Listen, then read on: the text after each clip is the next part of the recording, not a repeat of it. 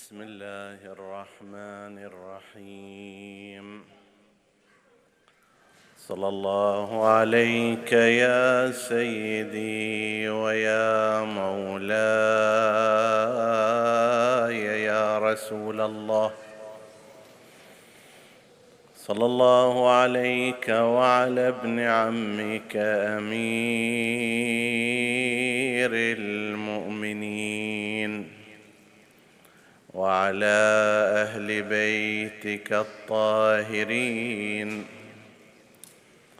صلى الله عليك يا سيدي ويا مولاي يا أبا عبد الله الحسين. ما خاب من تمسك بكم وأمنا من لجأ إليكم. يا ليتنا كنا معكم فنفوز فوزا عظيما. يا دوحة المجد من فهر ومن مضر قد جف ماء الصبا من غصنك النضر. يا درة غادرت أصدافها فعلت. حتى غلت ثمنا عن سائر الدرر. مهذب الخلق والأخلاق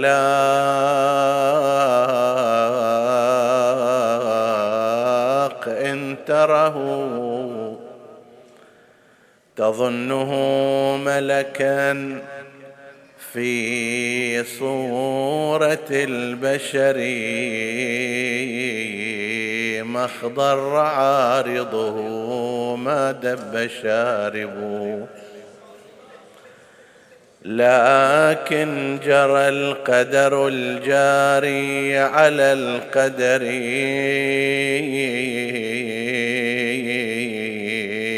فاغتال مفرقه الأزدي بمرهفه وقاسما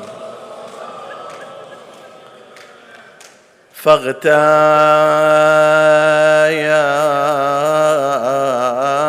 مفرقه الأزدي بمرهفه فخر لكن بوجه منه منعفري. فخر لكن بوجه منهم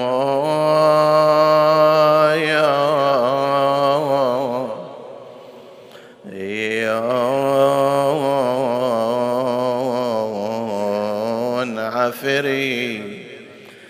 يا ساعد الله قلب السبط ينظر يا فردا ولم يبلغ العشرين.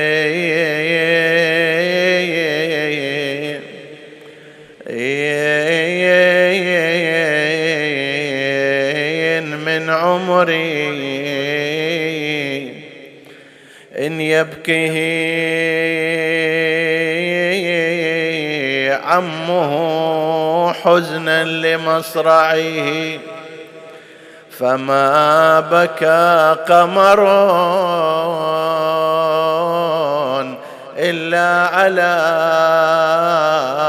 قمر لابن الزكي.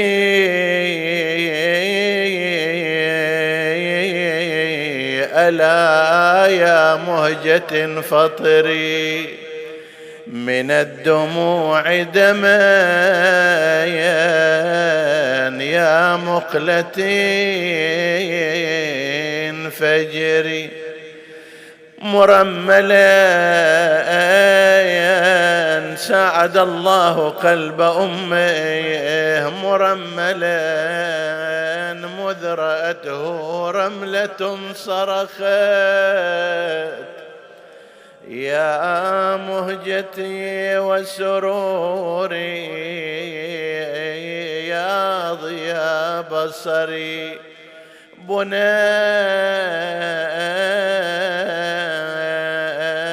تقضي على شاطئ الفرات ضمن والماء أشربه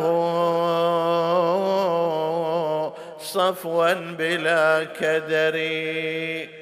بناي في لهفة خلفت والدة. ترعى نجوم السماء في الليل بالسهر. يا ابني ولا ما يا أنا ردت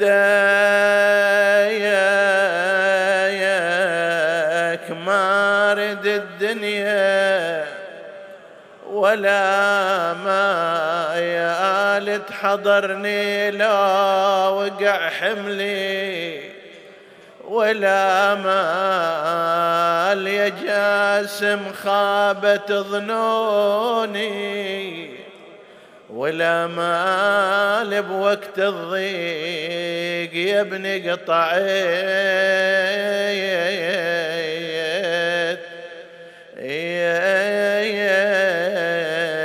تبي لكنما الأمر لله لا حول ولا قوة. إلا بالله العلي العظيم. إنا لله وإنا إليه راجعون. وسيعلم الذين ظلموا أي منقلب ينقلبون. والعاقبة للمتقين. عطروا مجالسكم بذكر محمد وآل محمد.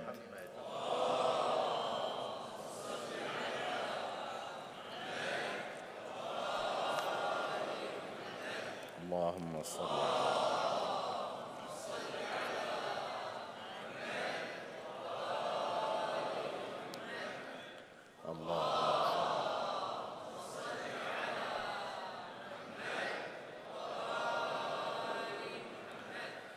قال الله العظيم في كتابه الكريم بسم الله الرحمن الرحيم. ومن آياته أن خلق لكم من أنفسكم ازواجا أزواجا لتسكنوا إليها وجعل بينكم مودة ورحمة. إن في ذلك لآيات لقوم يتفكرون. آمنا بالله. صدق الله العلي العظيم. في حديثنا هذه الليلة وهو بعنوان لماذا تتعثر الحياة الزوجية؟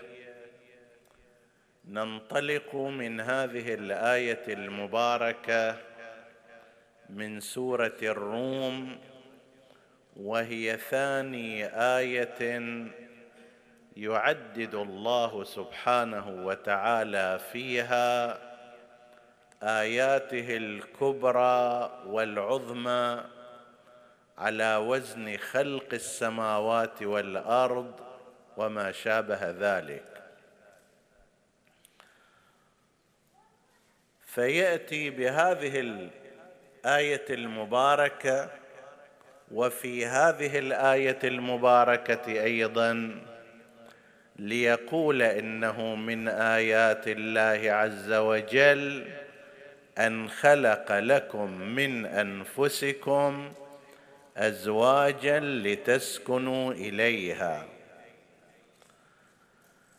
لو أن إنسانا نظر إلى هذه الآيات في سورة الروم من آية عشرين إلى آية خمسة وعشرين ستة وعشرين سوف يجد أن الله تبارك وتعالى عدد نحو ثمان آيات من الآيات الكبرى التي تهدي إلى أمرين.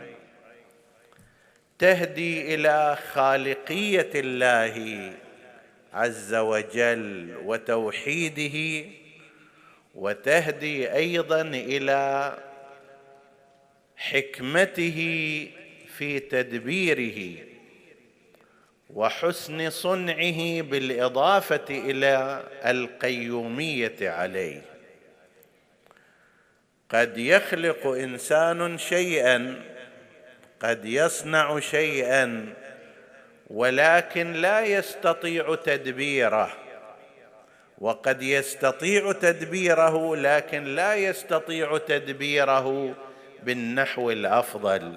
فده انسان يقدر يجي ويبني مصنع على سبيل المثال. هذا صنع مصنعا لكن ليس بالضرورة يستطيع أن يديره ويدبره بكفاءة كاملة. وعند قدرة كمهندس معماري. أما أن يدير مصنعا هذا تخصص آخر. يحتاج إلى إنسان عنده معرفة وعلم في إدارة المصانع. هذا عنده شهادة هندسة معمارية. يقدر يبني المكان بناء متقن وجميل لكن أن يديره بعد ذلك لا يستطيع أو قد يستطيع ولكنه لا يدبره بالنحو الأفضل بحيث يضع فيه نظاما هو الأفضل الذي يستمر فيه هذا المصنع. الله سبحانه وتعالى يشير في هذه الآيات المباركات وفي غيرها من الآيات إلى خالقية الله اولا والتفتوا إلى معنى الخالقية غير الصانع. الخلق هو ابتداع شيء من لا شيء. يعني إذا واحد اجى وبنى بيت من مواد موجودة لا يقال خلقه وإنما يقال بناه جمع هالأشياء ركبها على بعضها بنظام معين سيارة قطع حديد جمعها بلاستيك رتبها ركبها فصارت هذه السيارة صنع هذه السيارة. بنى ذلك البيت. أما الخالق في أصل اللغة المفروض أنه يخلق شيئا من العدم أو من غير مواد أولية. لذلك يقول أم خلقوا من غير شيء؟ أم هم الخالقون؟ الله سبحانه وتعالى دائما في القرآن الكريم يشير إلى هذه النقطة وهي أن هذا الكون هذه الأفلاك هذه السماوات هذه الارضون هذه البحار والمحيطات وكل ما هو في الكون هو مخلوق. ليس مصنوعا بالدقة وإنما بالدقة هو مخلوق. يعني لا يوجد قبله مثال خريطة ماكو. حتى يجي واحد ويسوي على ضوء تلك الخريطة وليس من جهة مواد يجمعها ويركبها. هذا الخلق. أضف إلى ذلك الله خلاق عليم. ولأنه عليم لذلك يدبر هذا المخلوق أحسن التدبير. فإذا كان يفترض فيه الحياة يسويه بشكل تستمر هذه الحياة وتستقر. أنت أيها الإنسان الله خلقك بنحو تستمر حياتك. بنحو تزداد علما من خلال عينك وأذنك ولمسك وعقلك وبالتالي أنت تتنامى وتنمو. دبرك بهذا النحو. النبات دبره بنحو آخر. سائر الحيوانات دبرها بالفطرة بشكل ثالث وهكذا. فخلق وأيضا دبر ومو اي تدبير فأحسنت. نقرأ في الدعاء شنو؟ ودبرتها فأحسنت تدبيرها. الله سبحانه وتعالى يأتي ببعض هذه الآيات التي هي في الكون دالة على خالقية الله على مدبرية الله على حسن تدبير الله وحكمته ومجموع ذلك يثبت لنا وحدانية الله سبحانه وتعالى وتوحيده. حوالي ثمان آيات ذكرها وهي من الآيات الكبرى ومن آياته خلق السماوات والأرض واختلاف أنفس واختلاف ألسنتكم وألوانكم. من تلك الآيات أنه ينزل من السماء ماء فتصبح الأرض مخضرة.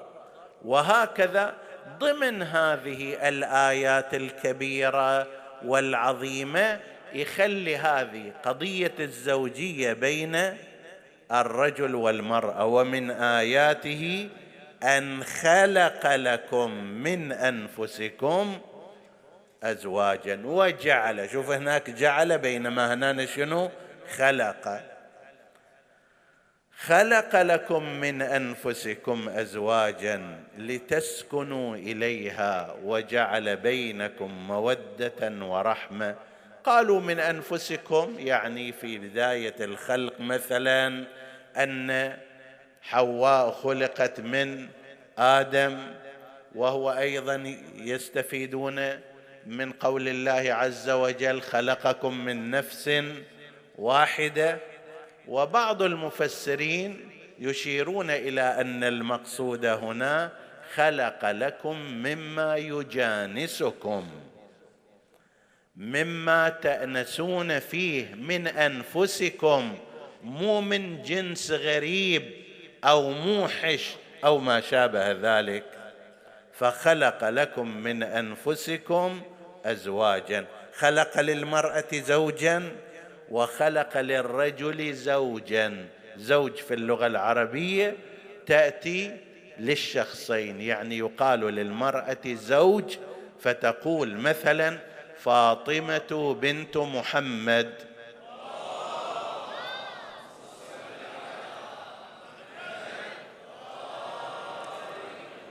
زوج علي بن أبي طالب. صحيح هذا في اللغة. وتقول أيضا علي بن أبي طالب زوج فاطمة بنت محمد.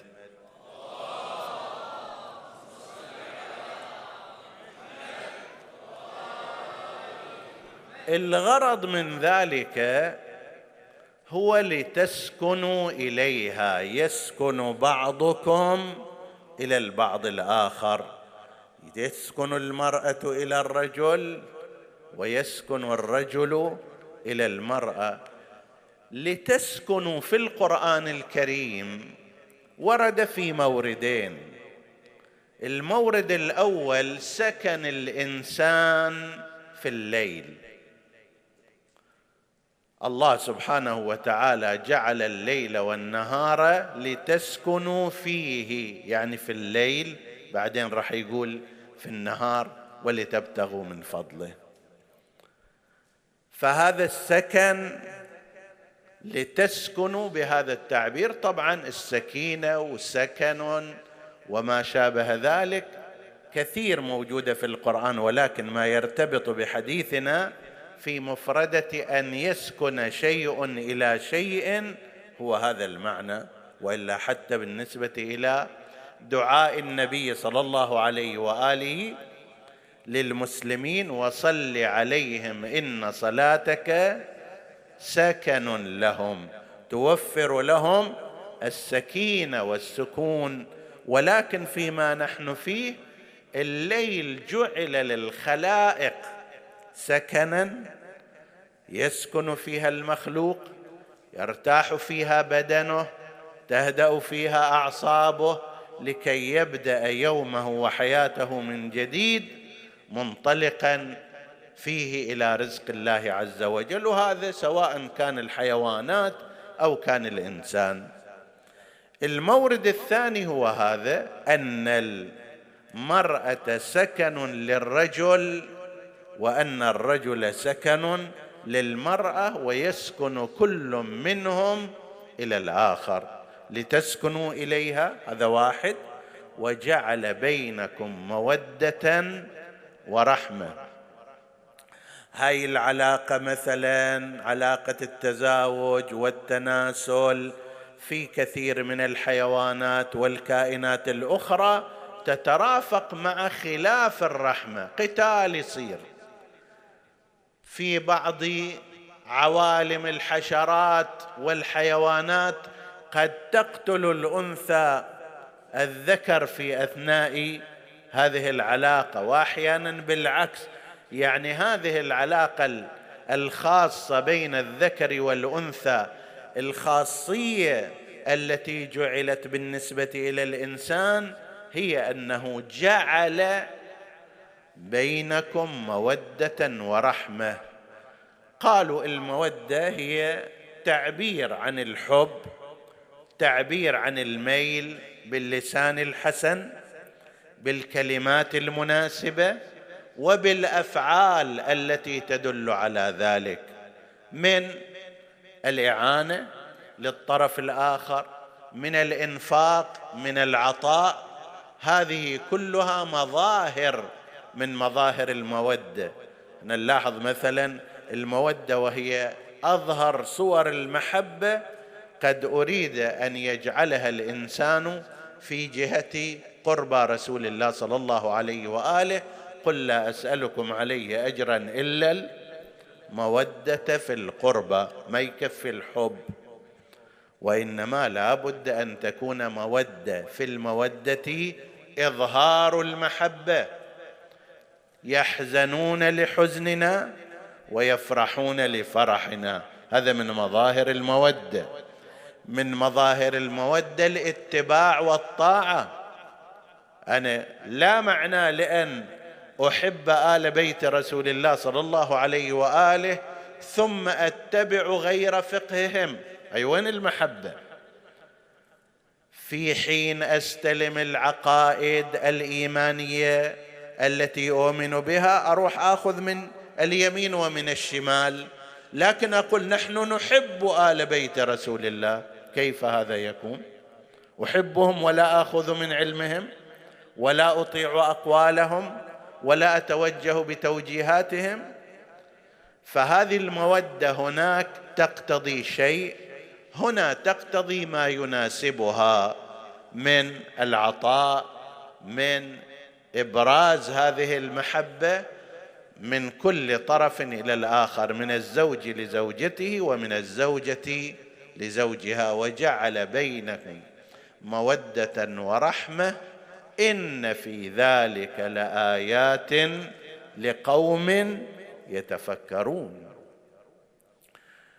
إذا تفكروا رأوا أن الله سبحانه وتعالى لكي يخلق ويصنع مجتمعا سليما صالحا لا بد أن تكون هذه العلاقة موجودة.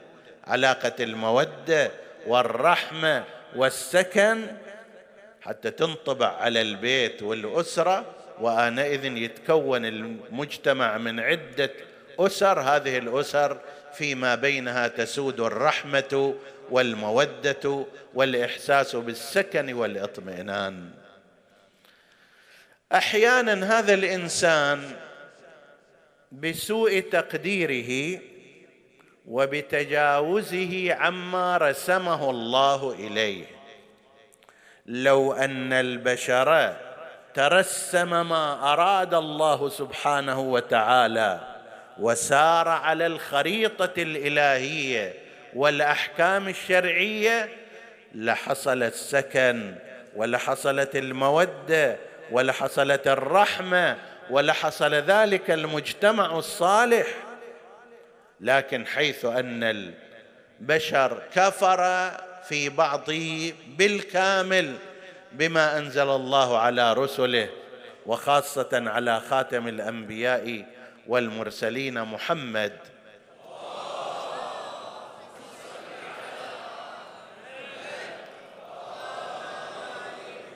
فانتهى إلى ما تحدثنا عنه قبل ليال من حملة الشذوذ العالمي التي دار حولها بعض الحديث.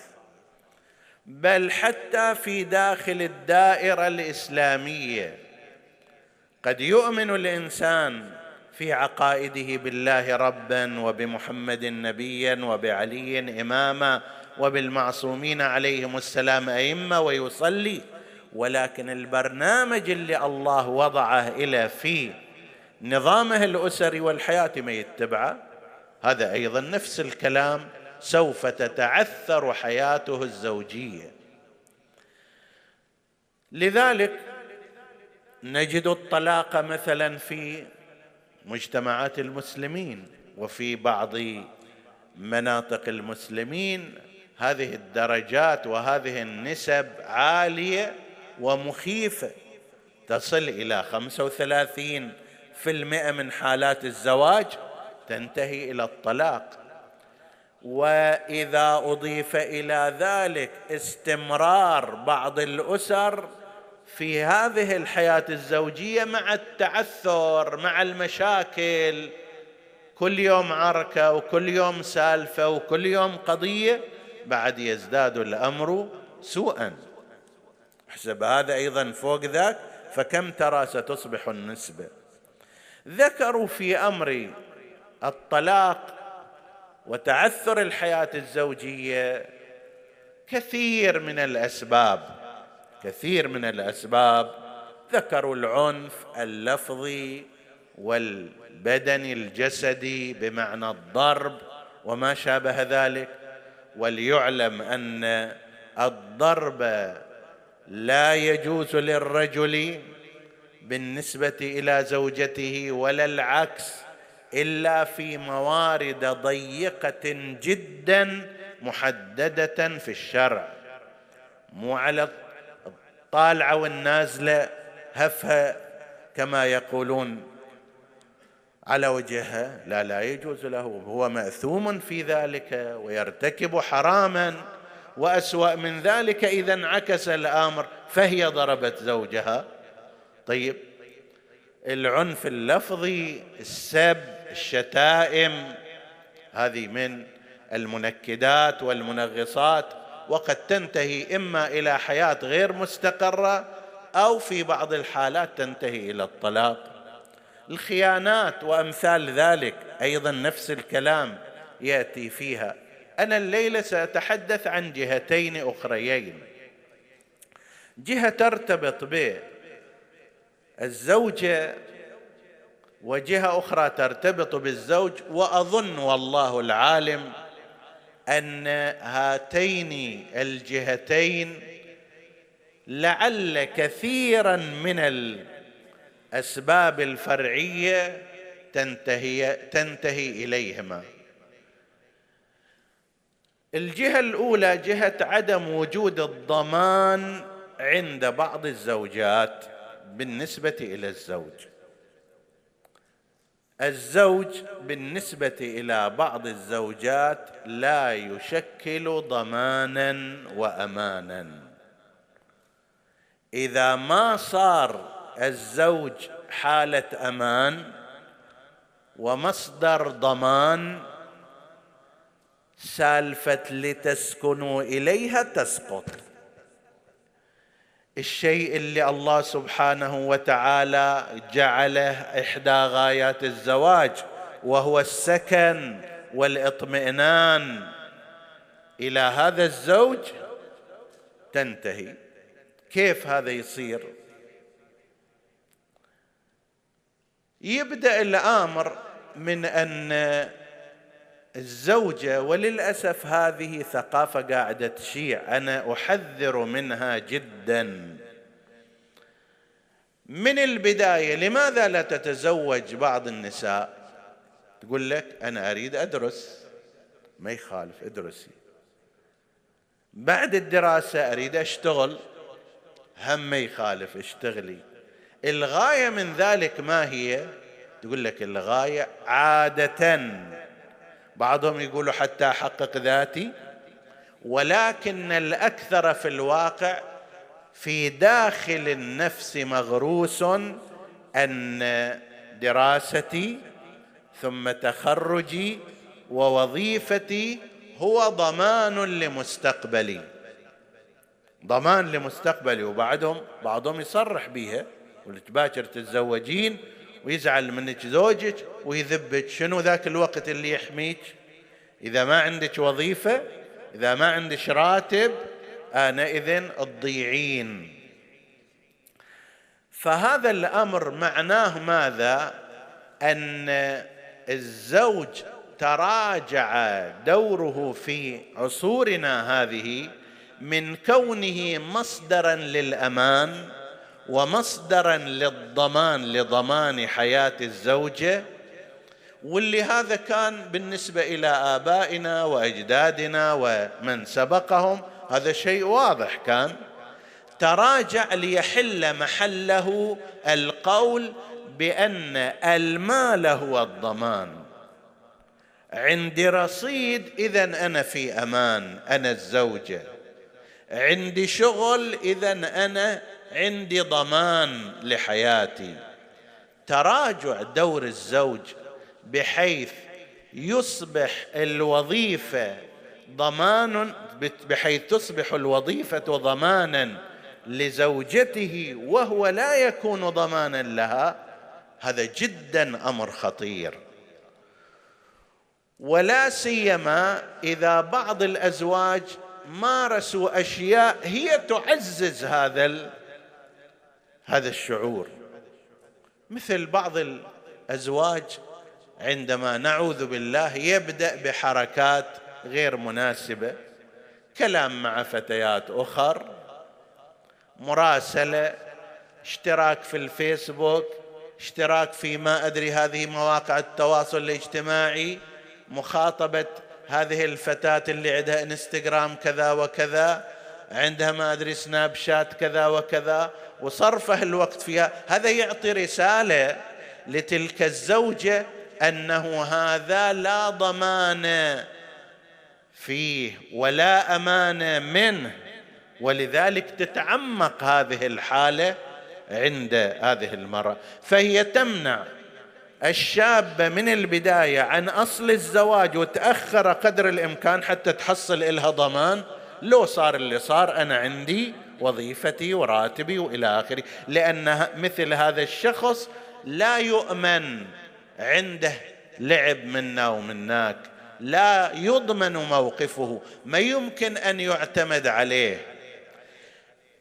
هذا الأمر فيما أظن من الأمور الأساسية التي تنتهي إليها كثير من المشاكل الزوجية. إذا شالت الزوجة من ذهنها أن زوجي هو الضمان الحقيقي لي. هو الأمان في مشاكل الزمان. هذه حياتهم اعتبرها مستقرة ودائمة.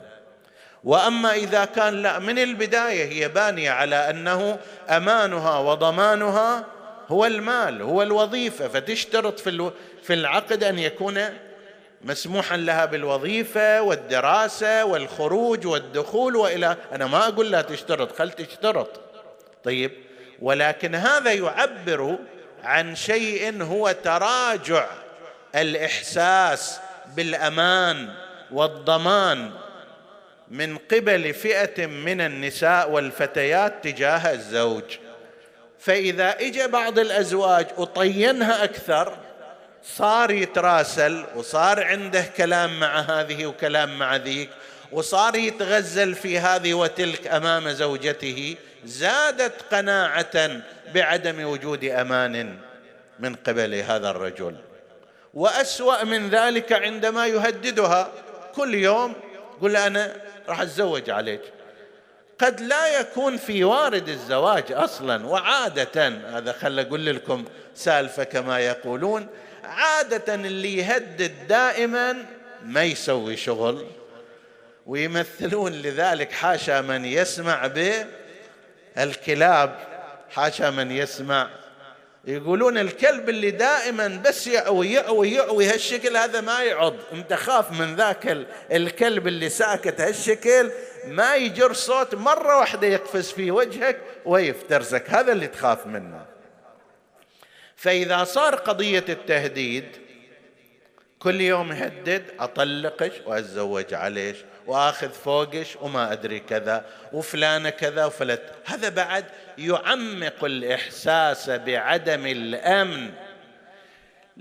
بعضهم يفكر لما يسوي هالأشياء هذه راح يخلي زوجته مثلا تلتصق فيه أكثر تبادر إلى خدمته أكثر تعطيه أكثر. غلطان يا رجل. غلطان. أنت لا تعرف شخصية لا هذه المرأة ولا سائر النساء. المرأة إذا وثقت من زوجها أنه ظهر وأنه كهف وأنه ملجأ وأنه أمان وأنه ضمان تعالوا أخذ منها ما تشاء تعطيك دم قلبها. لكن إذا كل يوم أنت قايل إلها أفعل وأسوي والى آخره وأطلق وأتزوج وكذا. هذه تقول في داخل نفسها اذا أنا ما أقدر أكون امنه مع هذا الرجل.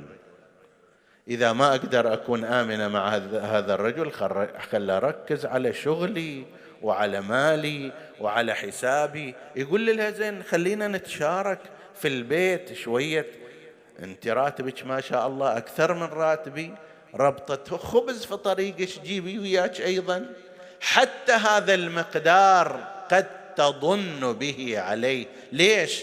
لأن هي مو فاتحة حساب إله. خلاص. ما دام صار تهديد ما دام صار ما أدري عدم ضمان وعدم أمان خلاص تقول أنا أفتح حساب لنفسي. هذا مو معلوم متى يصير أنه يفعل الشيء الذي لا أريده ونفترق. ليش أصرف عليه؟ ليش أخلي فلوسي في بيته؟ ليش ما أدري كذا؟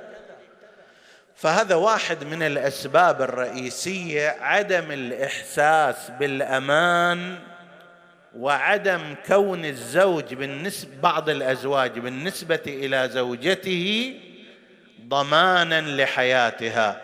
هذا يبطل فكرة لتسكنوا إليها. ما تقوم تسكن إليك. ما تقوم ما تقوم تطمئن. ما تعتقد أنه منا إلى عشرين ثلاثين أربعين سنة هي وياك؟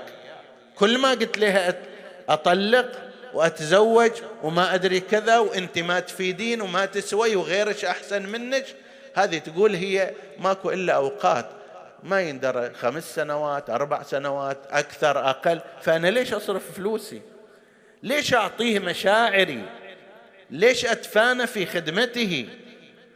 فلينتبه فلينتبه فلينتبه ثلاثا. الأزواج بالنسبة إلى الرسائل التي يعطونها لزوجاتهم. كلمة قد تعطي لها رسالة معناها أنا إنسان غير مضمون. أنا غير مأمون الجانب. أنا مو وياك إلى التالي. يمكن هو ما يقصد هذا الحكي لكن فيها الأمور المرأة تأخذها كشيء جدي للتالي. لازم الإنسان يحذر بالعكس لازم يعطي رسائل مناسبة. الرسائل المناسبة ماذا؟ وجعل بينكم مودة ورحمة. شقد ما عنده من عواطف خل يبرزها. لماذا. لماذا تدخرها؟ ولمن تدخرها؟ شقد ما يستطيع من عطاء مادي خل يعطي. لما الزوج يعطي ولا تشعر زوجته بأنه بخيل عليها بدون ما يقول لها ذاك الوقت خلي من راتب الشيء في البيت هي تبدأ تعطي. وتعطي ذاك الوقت بسخاء لأنها تجد هذا الزوج محل أمان ومصدر اطمئنان ولتسكنوا إليها متحقق فيه ويمارس دائما بينكم مودة ورحمة. هذا من جهة الرجال.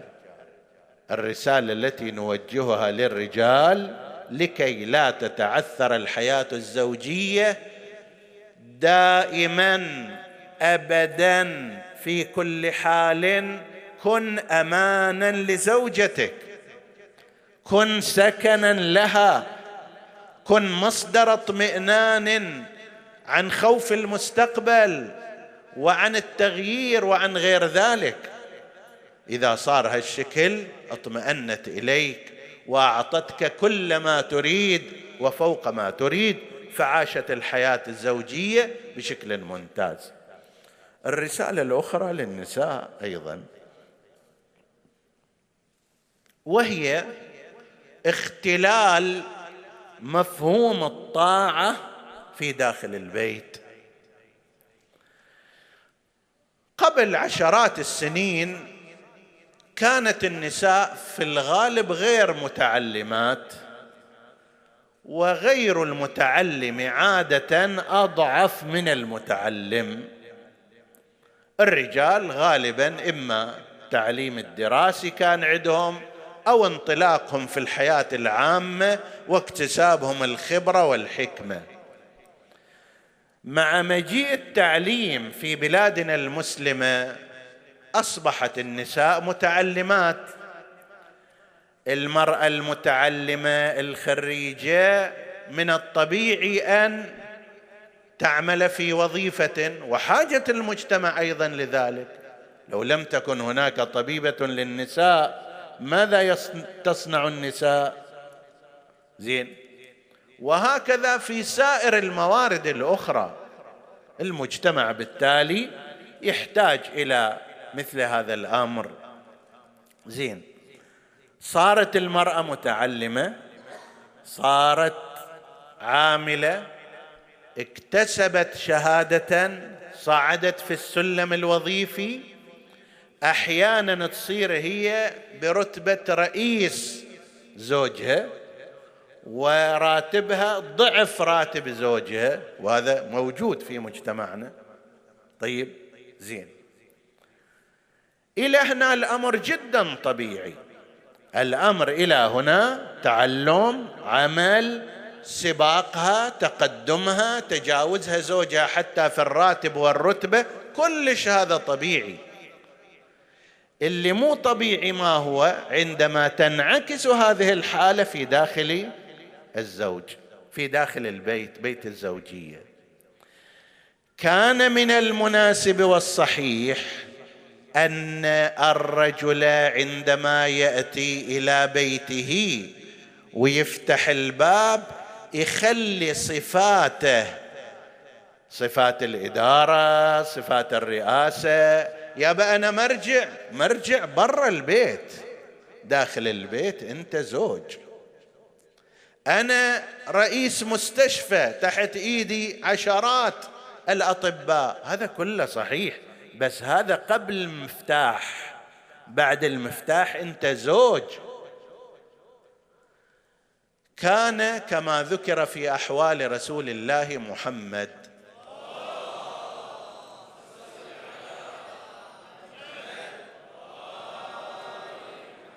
قد سئلت بعض زوجات رسول الله صلى الله عليه وآله ما يصنع رسول الله في البيت؟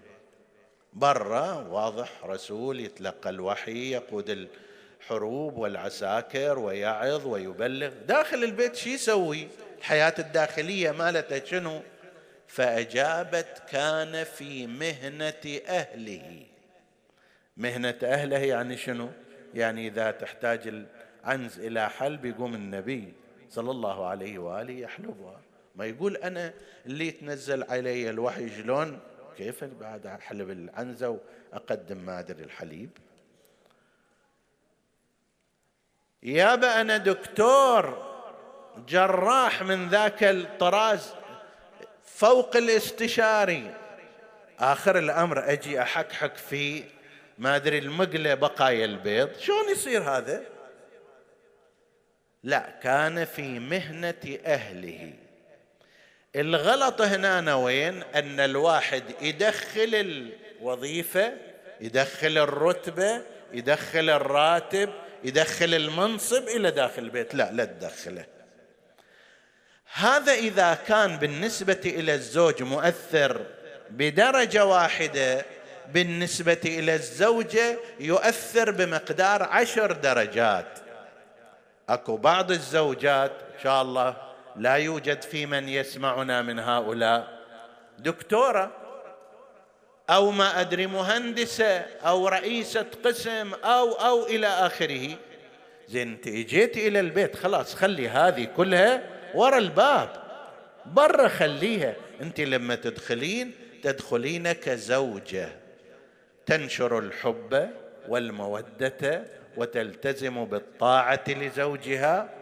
وتتعامل مع الجميع على أنها أم للأولاد وعلى أنها زوجة لهذا الزوج ومن واجبها الطاعة والالتزام. ماكو عندنا ماكو عندنا كائن يمشي برأسين ولا بيت بولايتين واحد يجر يمين وواحد يجر شمال. لذلك القرآن الكريم جعل القيادة هنا فقال الرجال قوامون على النساء. زين؟ طبعا لازم يمارس القوامية بتمامها. القوام شنو؟ تضحيته أكثر من من قام عليه. الآن سفينة على سبيل المثال تعرضت إلى مشكلة في البحر. أو طائرة تعودت تعرضت إلى مشكلة في الجو.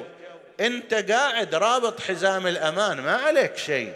اللي لازم يعلن حالة الاستنفار هو ذاك القوام هو ذاك القائد. يركض يصعد ينزل. شو يسوي؟ لازم يسوي هذا. كذلك في البيت في المنزل. جعلت قوامة الرجل على المرأة في البيت لأجل أن يكون البيت فيه رأس واحد ورأي واحد وأن يكون في الطرف الآخر. قضية الطاعة والانقياد والقبول بأحكامه. اللي صار في مجتمعاتنا المسلمة ماذا؟ لا سيما بعد أن دخلت بعض أفكار التيارات النسوية الفاسدة المتغربة إلى مجتمعنا. أول مبدأ من المبادئ زين طرحوه ماذا؟ إلغاء قوامة الرجل على المرأة. زين هذا إلغاء للقرآن. وبعضهن يدعين أنهن ينطلقن من منطلقات إسلامية. كيف؟ امرأة تؤمن بالقرآن الكريم والقرآن صريح في هذا والروايات أكثر تصريحا وشرحا في هذا الموضوع أنه يلزم على المرأة أن تطيع زوجها بحدود معينة في داخل المنزل مهما كانت كبيرة من حيث الوظيفة ومهما كانت كثيرة من حيث المال. وهذا الطرف أيضا حتى لو كان في الشغل جوا إيدها. لكن تبقى في البيت القوامة له والقيادة بيده وهي ينبغي أن تطيعه فيما أمر الله سبحانه وتعالى فيه بالطاعة. طبعا أكو حدود أيضا طاعة ليست مطلقة هالشكل.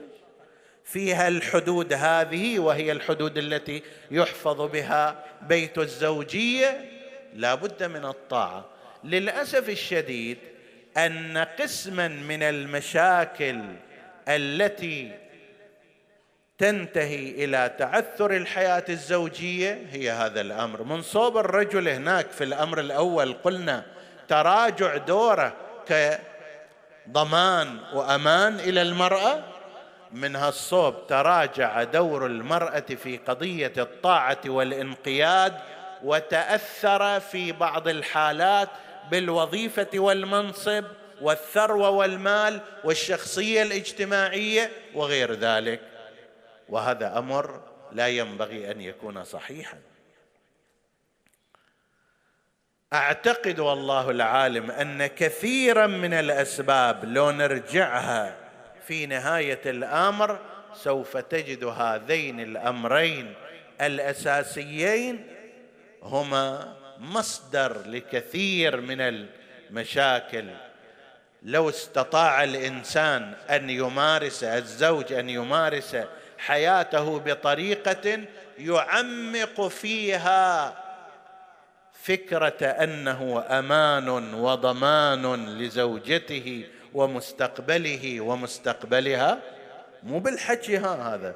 يابا من باكر الصبح أجي أقعد أحكي إياها من الصبح إلى الليل أنا أمان وأنا ضمان وأنا كذا ويسلم رأسك واللي تريديه. هذا زين يصير ولكن لا بد أن يصدقه العمل.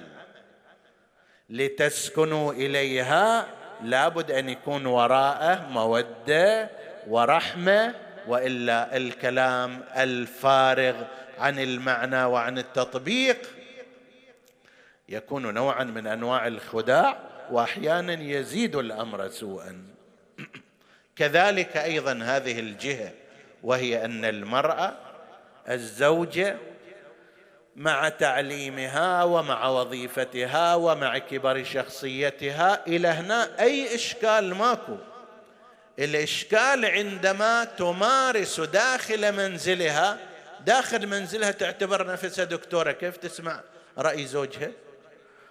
تعتبر نفسها رئيسة قسم في فلان مستشفى أو ما أدري في فلان إدارة. الآن تجي تسمع إلى ما أدري أبو عبد الله أو أبو حسين أو كذا قال له روحي وتعالي ولا تطلعي ولا تجي وسوي وافعلي. ما تقبل منا هذا. بعد بالتالي اختل التوازن. صار في الأسرة رأسان. صار في هذا الكائن عقلان. وكل واحد ما يتنازل. هذا يقول الشرع يعطيني هذا ذيك تقول أنا بالتالي مو هالشكل أي شيء تريدها أسويه. فينبغي أن نلتفت إلى الأسباب الرئيسية التي هي تفسد وتجعل الحياة الزوجية متعثرة. نسأل الله أن يجعلنا ببركات توجيه الأئمة المعصومين عليهم السلام مصداق الآية المباركة وأن يجعل بيوتنا محل سكن وأفعالنا مصدر مودة ورحمة لمن نعول ولمن يكون معنا.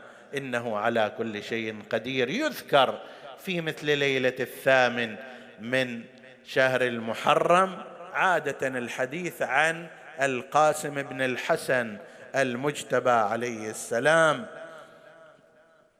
ويتبادر عادة إلى الذهن في الذاكرة الشعبية قضية زواج القاسم وزفاف القاسم وما شابه ذلك وهو محل نقاش قديم وحديث والاختلاف فيه أيضا لا مشكلة فيه. أكو بعض الاختلافات عقائدية تأثر على عقيدة الإنسان. مثل أن هذا يعتقد بعصمة الأئمة هذا ما يعتقد بعصمة الأئمة. لا هذا مؤثر جدا. أكو بعض المسائل مسائل هي أقرب إلى التاريخ منها إلى العقائد. لو فرضنا أن إنسانا اعتقد بناء على الأدلة التي وصلت إليه أنه ما صار لا زفاف ولا عقد ما يخرج من المذهب ولا يعتبر مقصر في حق الإمام الحسين ولا أنه سلب القاسم بن الحسن ميزة من الميزات. ولو أن واحدا عكس الأمر فقال لا صار عقد إليه ودخل على زوجته وإن لم يكن بينهما زفاف بالكامل. أيضا هذا لم يات بمنكر.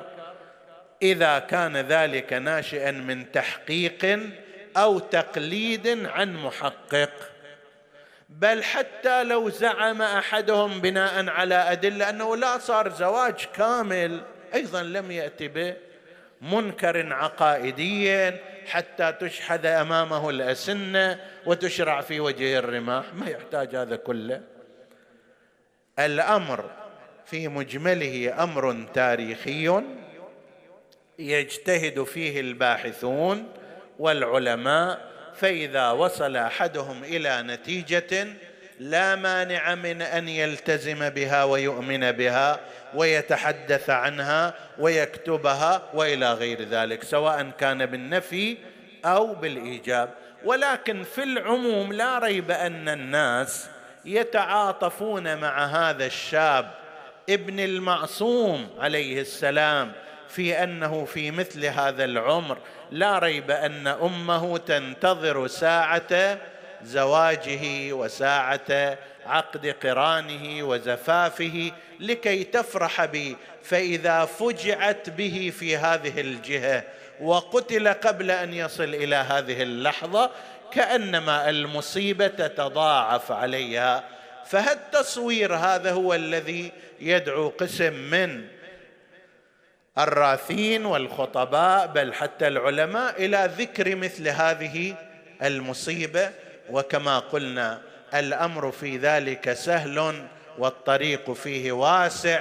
لا ملجأ لأن يلتزم الإنسان إلا بهذه الفكرة وإلا يحصل له كذا وكذا. القاسم بن الحسن أحد أبناء الإمام المجتبى الذين ضحوا بدمهم في كربلاء.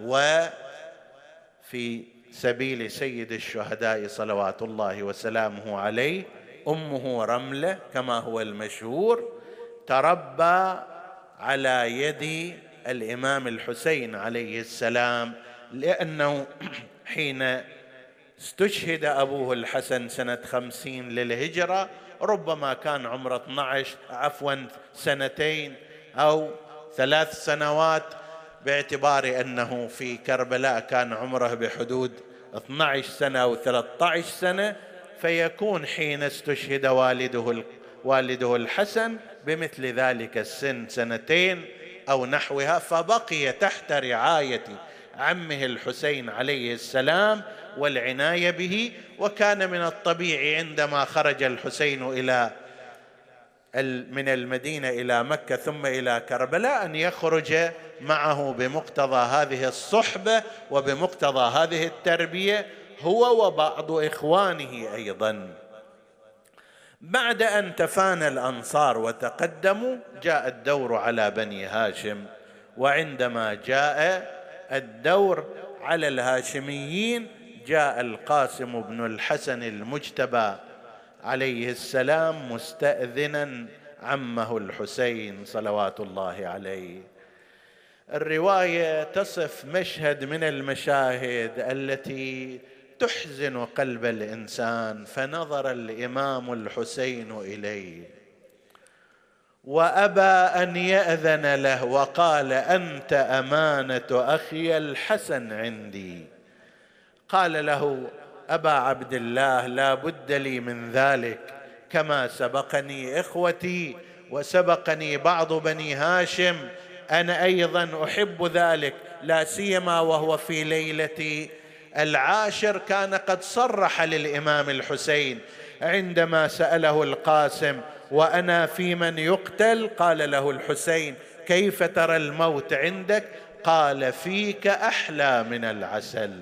إذا كان لأجلك فهو أحلى من العسل لذلك عندما اصر القاسم على الإمام الحسين قال له اذهب إلى عماتك واذهب إلى أمك وودعهن ولزمة رجاب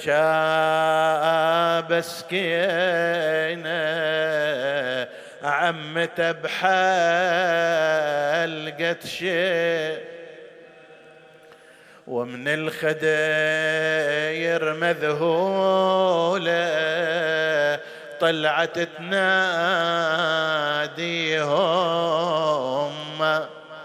يا ابني جاسمها الوكيت حيلك العام مكظوم لها اليوم أنا ذا خيرتك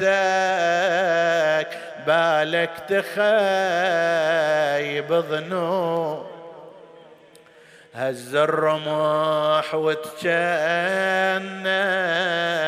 يا والدة تدعي لي. عمي وحيد بكربلاء إلمن أضم من حيلي. رايح أنا يا والدة من غير ما تقلي لي لكن أمة عندي وصية شبان لو شفتيهم. بالله ذا ذكر شباب محروم من شم الهوى من دون كل أصحابي. عظم الله أجوركم ودع النساء ودعنا انطلق إلى الميدان راجلا. لم يصعد على فرس وهذه علامة على قوة قلبه وعلى شجاعته. قال بعض أرباب الخبر من معسكر بني أمية خرج علينا غلام كأن وجهه فلقة قمر. الله أكبر سيخسف هذا القمر بسيوفهم. فأكثر القتل والجرح في قوم بني أمية. ساعة إذ انقطع الشسعون عليه. يقول ما أنسى أنها اليسرى.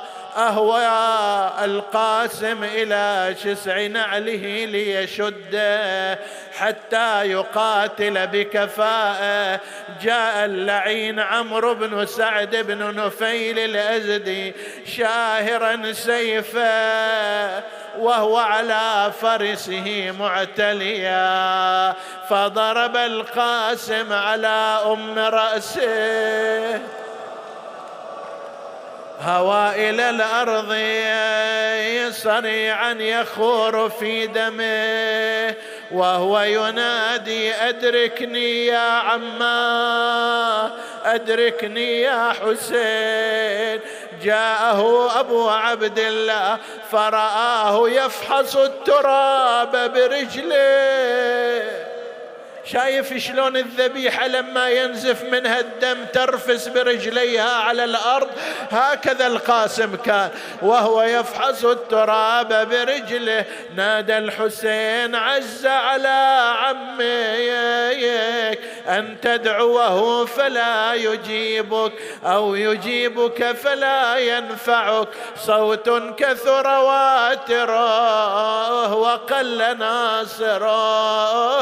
بكوا وناداه يا جاسم شبيد. يا راية السيف قبلك حز وريد هان لكم تخلوني وحادي على خيام العدا والخيل تفتار. وجابه ومدده ما بين بجاعدهم يا ويلي بس ما سمعن النسوان صوت. اجت ما تصيح الله أكبر. بني في لهفة خلفت والدة ترعى نجوم السماء في الليل بالسهر يا الله. اغفر لنا ذنوبنا كفر عنا سيئاتنا آمنا في أوطاننا. لا تسلط علينا من لا يخافك ولا يرحمنا. اقض اللهم حوائج المحتاجين لا سيما من سالون الدعاء. واشف اللهم المرضى بشفائك يا أرحم الراحمين.